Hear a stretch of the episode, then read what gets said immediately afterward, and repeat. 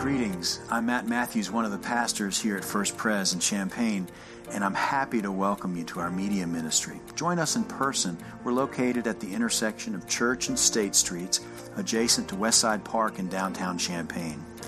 Our traditional worship service is at 9 a.m. on Sunday morning, and on most of those Sundays we offer French translation. Our contemporary services on Sunday begin at 11:15 a.m.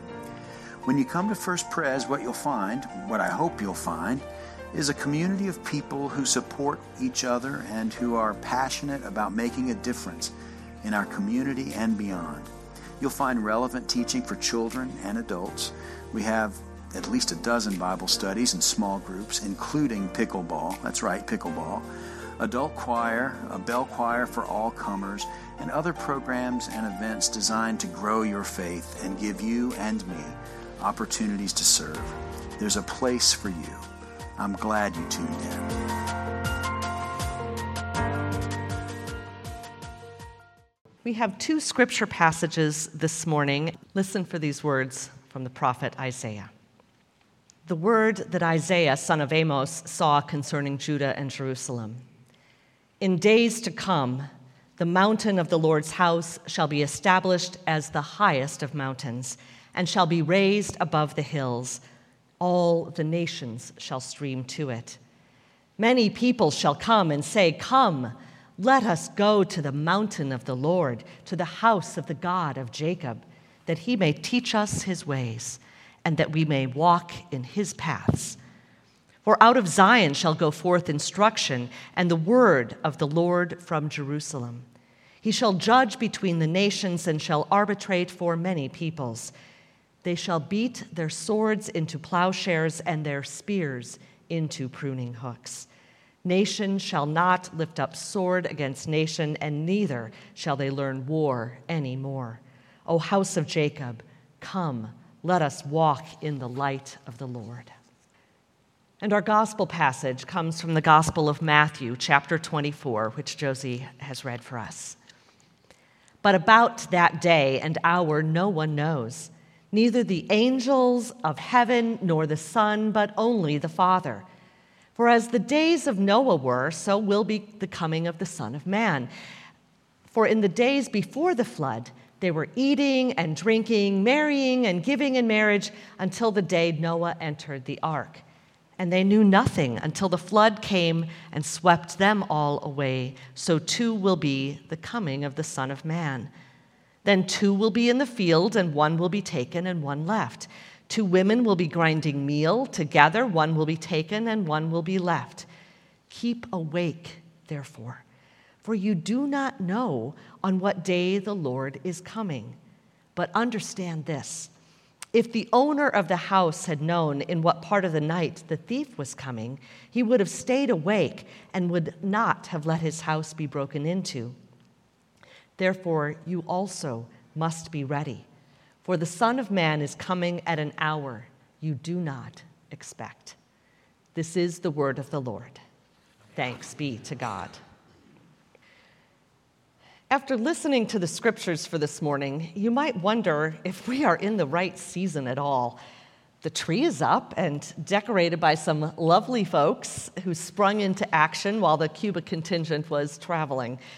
The wreaths are all in place, including our Advent wreath. It's beginning to look a lot like Christmas, but today's readings are anything but Christmassy. Where's the pregnant Mary? Where, where are those shepherds? I could really use a comforting story of old. We are in the season of Advent. And, you know, we never start Advent with something soft and baby blue or carols about a manger, or with people holding candles singing, Let There Be Peace on Earth. After all, today is New Year's Day on the church calendar. We start our new Christian year with an apocalyptic text like this one with a jarring appeal for urgency. The first Sunday of the Christian year is usually spent thinking about how all this is going to end. We get a vision of what the end of time as we know it may look like, and frankly, this can be an alarming passage if we're not quite sure how we stand with God. What is this business about one taken while two are grinding their meal? Sure, there are days when I would just love to be lifted out of all the hassles of life, but really, is this how we're going to start the season? Poet Ann Lewin wrote the following entitled Advent. Season when dual citizenship holds us in awkward tension. The world, intent on spending Christmas, eats and drinks its way to oblivion after dinner. The kingdom sounds insistent warnings repent, be ready, keep awake. He comes like some great fugue the themes entwine. The Christmas carols demanding our attention in shops and pubs before their insistent way through the noise of traffic. Underneath, almost unheard, the steady, solemn theme of Advent. With growing complexity, clashing, bending, rivals our attention. Themes mingle and separate, pulling us with increasing urgency until, in final resolution, the end attained, harmony rests in awful stillness. The child is born, he comes. But, child and judge, and will he find us watching? In church, we are in the not yet stage of Christmas. My sometimes grinchy self is glad that I no longer have to shake my fist at those people who have their trees up and lit before Thanksgiving. I mean, really, before Thanksgiving, it's no time for lit Christmas trees. Can I get an amen? we are in the get ready stage of the season. My next thought might logically be for what exactly are we getting ready? Excellent question. With Thanksgiving this past week, many of us were planning menus and family gatherings and getting ready for shopping for turkeys or pies and all the trimmings. The official shopping season began just two days ago on Black Friday, and many folks were getting ready for Christmas by waiting in lines for sh- special deals or shopping online from the sofa. And yet, we have much more to prepare for Christmas than what is under our tree, don't we? There are the parties and concerts, like this afternoon's Do It Yourself Messiah. The tree to put up and decorate, the cookies to bake, the cards to write, and we're not even in December, and my head is beginning to swim with everything that needs to be done in under a month. The month of November for me was spent figuring out our plans for worship for the eight services we're having between now and the 25th.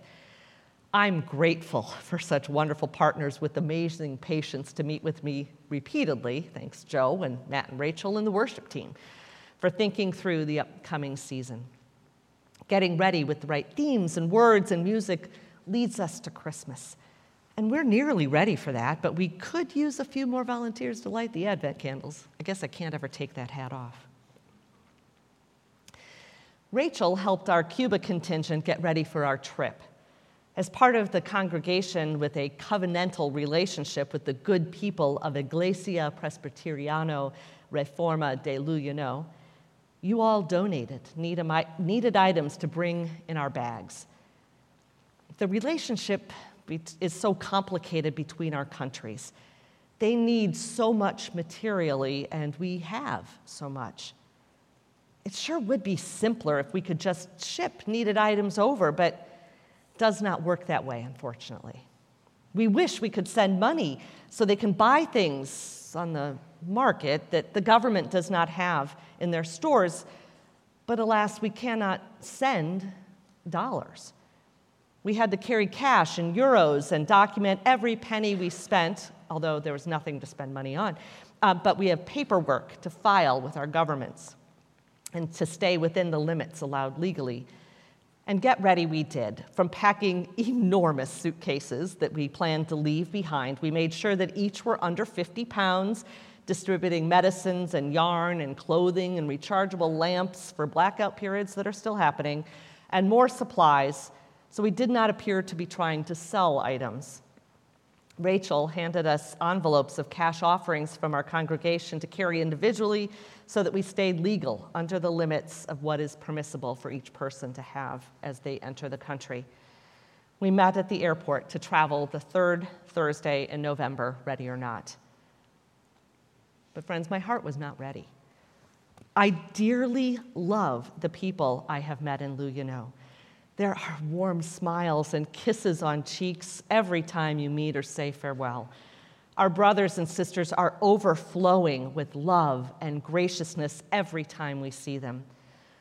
I try to keep tabs on those that I have made a connection with through Facebook from home, and the more I read, the more I read, the less I wanted to go. Not at all because I did not want to see them, to be with them. I wanted to, but because I did not want to take anything away from them. I wanted no one to have to sacrifice for me.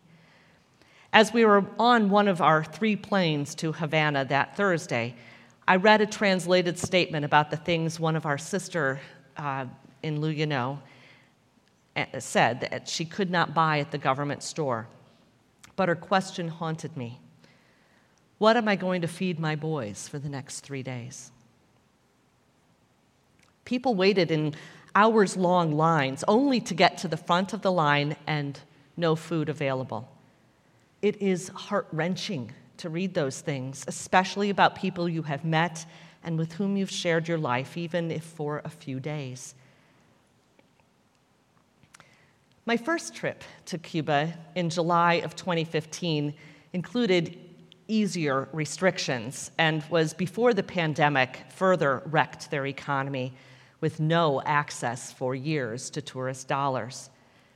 That first trip with young people from our church was one of my fondest memories during that was the amazing food that we had and especially the ripe tropical fruit at every meal.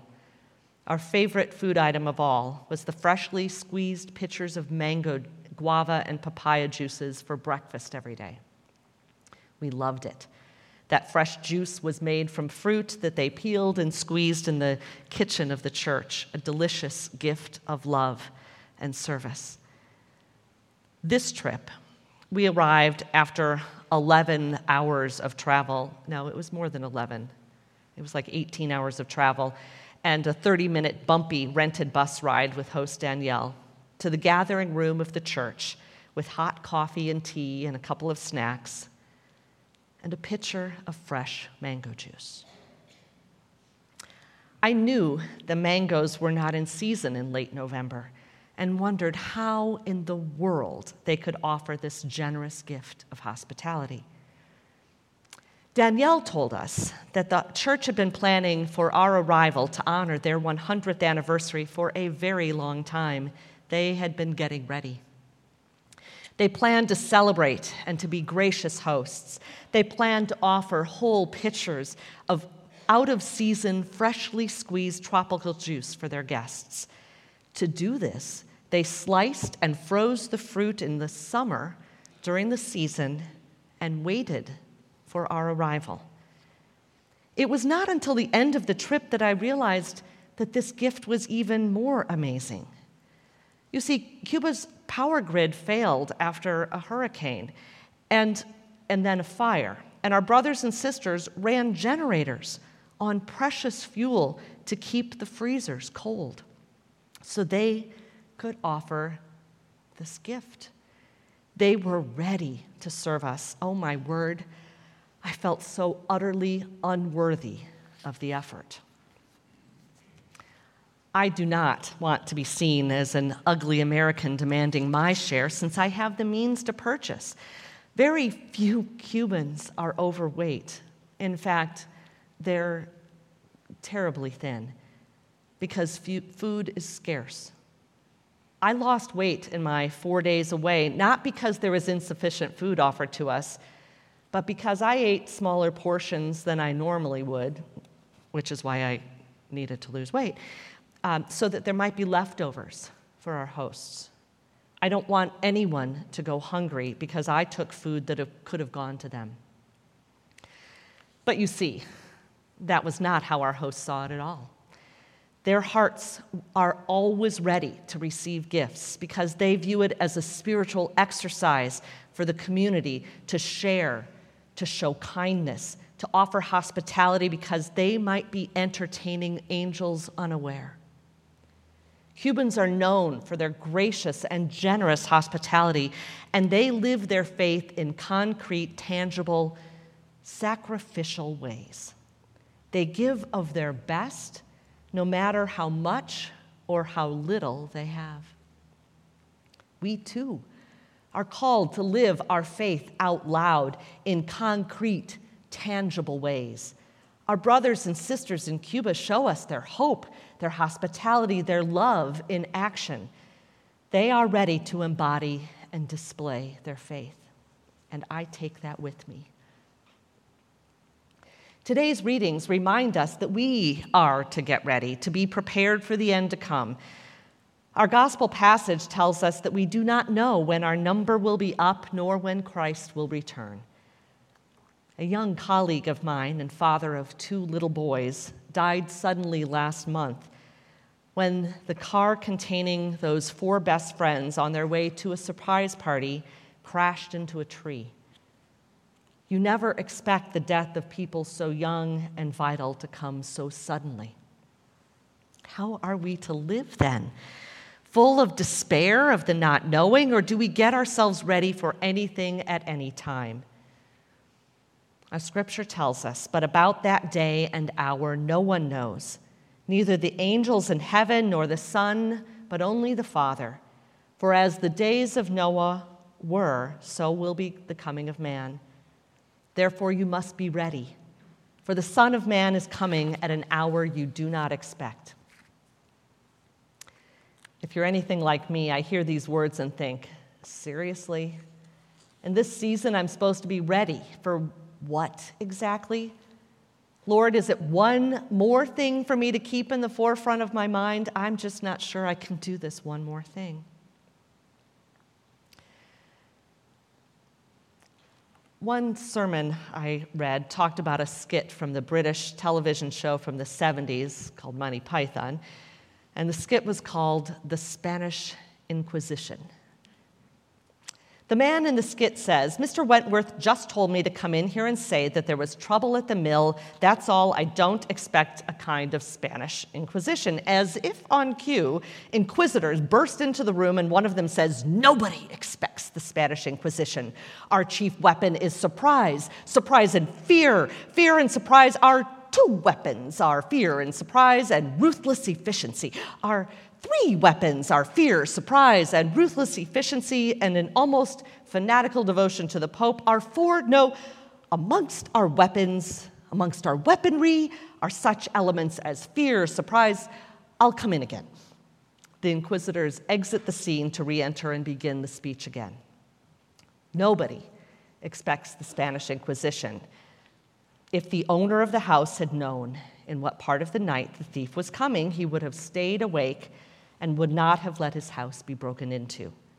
The Son of Man is coming at an unexpected hour. Jesus tells us he is coming back, and more than that, he is telling us to be ready, even for the Spanish Inquisition. Jesus gives us another directive in this passage to keep awake, to pay attention, to look for God, and even expect to see God. The message translation says of our last gospel verse, You have no idea when the Son of Man is going to show up. Monday morning, the morning of our departure, our breakfast table was full of old and new friends. You see, there were eight of us that had tri- traveled to Luyano There were four from Champaign and four from Austin we reflected on our time together celebrating 100, the 100th anniversary of the Luyano congregation. Uh, the four folks from the Austin church, they represented a church that had a 25 year relationship. And our own congregation has had over 10 years of its own covenant with Luyano but we had not yet met each other until Friday morning. Danielle's mother in law Elda Marine Hernandez was with us for the celebration weekend and blessed us with a reflection on Psalm 133. She wrote Monday morning. In it, she said, and this is translated by Google Translate because I don't speak Spanish, but I think the sentiment's there.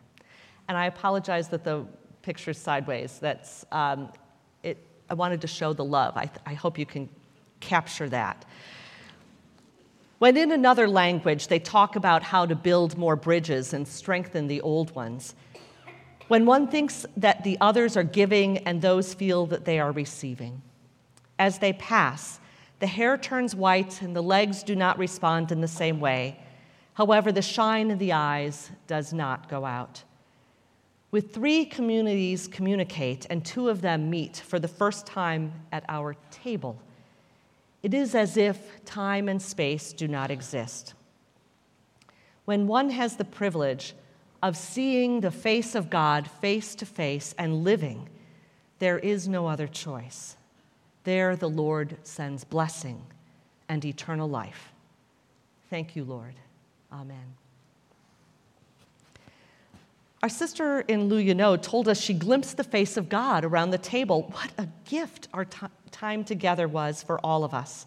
The faith of our siblings in Christ is indeed humbling, for they share their deep and trusting faith with such ease. Every time we visit, we receive such love. You know, we have the opportunity to see God in the faces of those we meet right here. The thing is, our hearts have to be ready, and we must be looking, even expecting we will meet God. We have to remember what is truly important, not the lists, not the many to do items that pop up this time of year. Matthew tells us, You have no idea when the Son of Man is going to show up. So let's be on the watch because we might just meet God in the person of those we see right here and now, and especially those we serve. For as you do to the least of these, you do unto me, says the Lord. Amen. Thank you for joining this podcast of First Presbyterian Church Champaign. Visit us at our campus at the intersection of Church and State Streets in downtown Champaign. And for more information, visit us online at www.firstpres.church. Have a great week.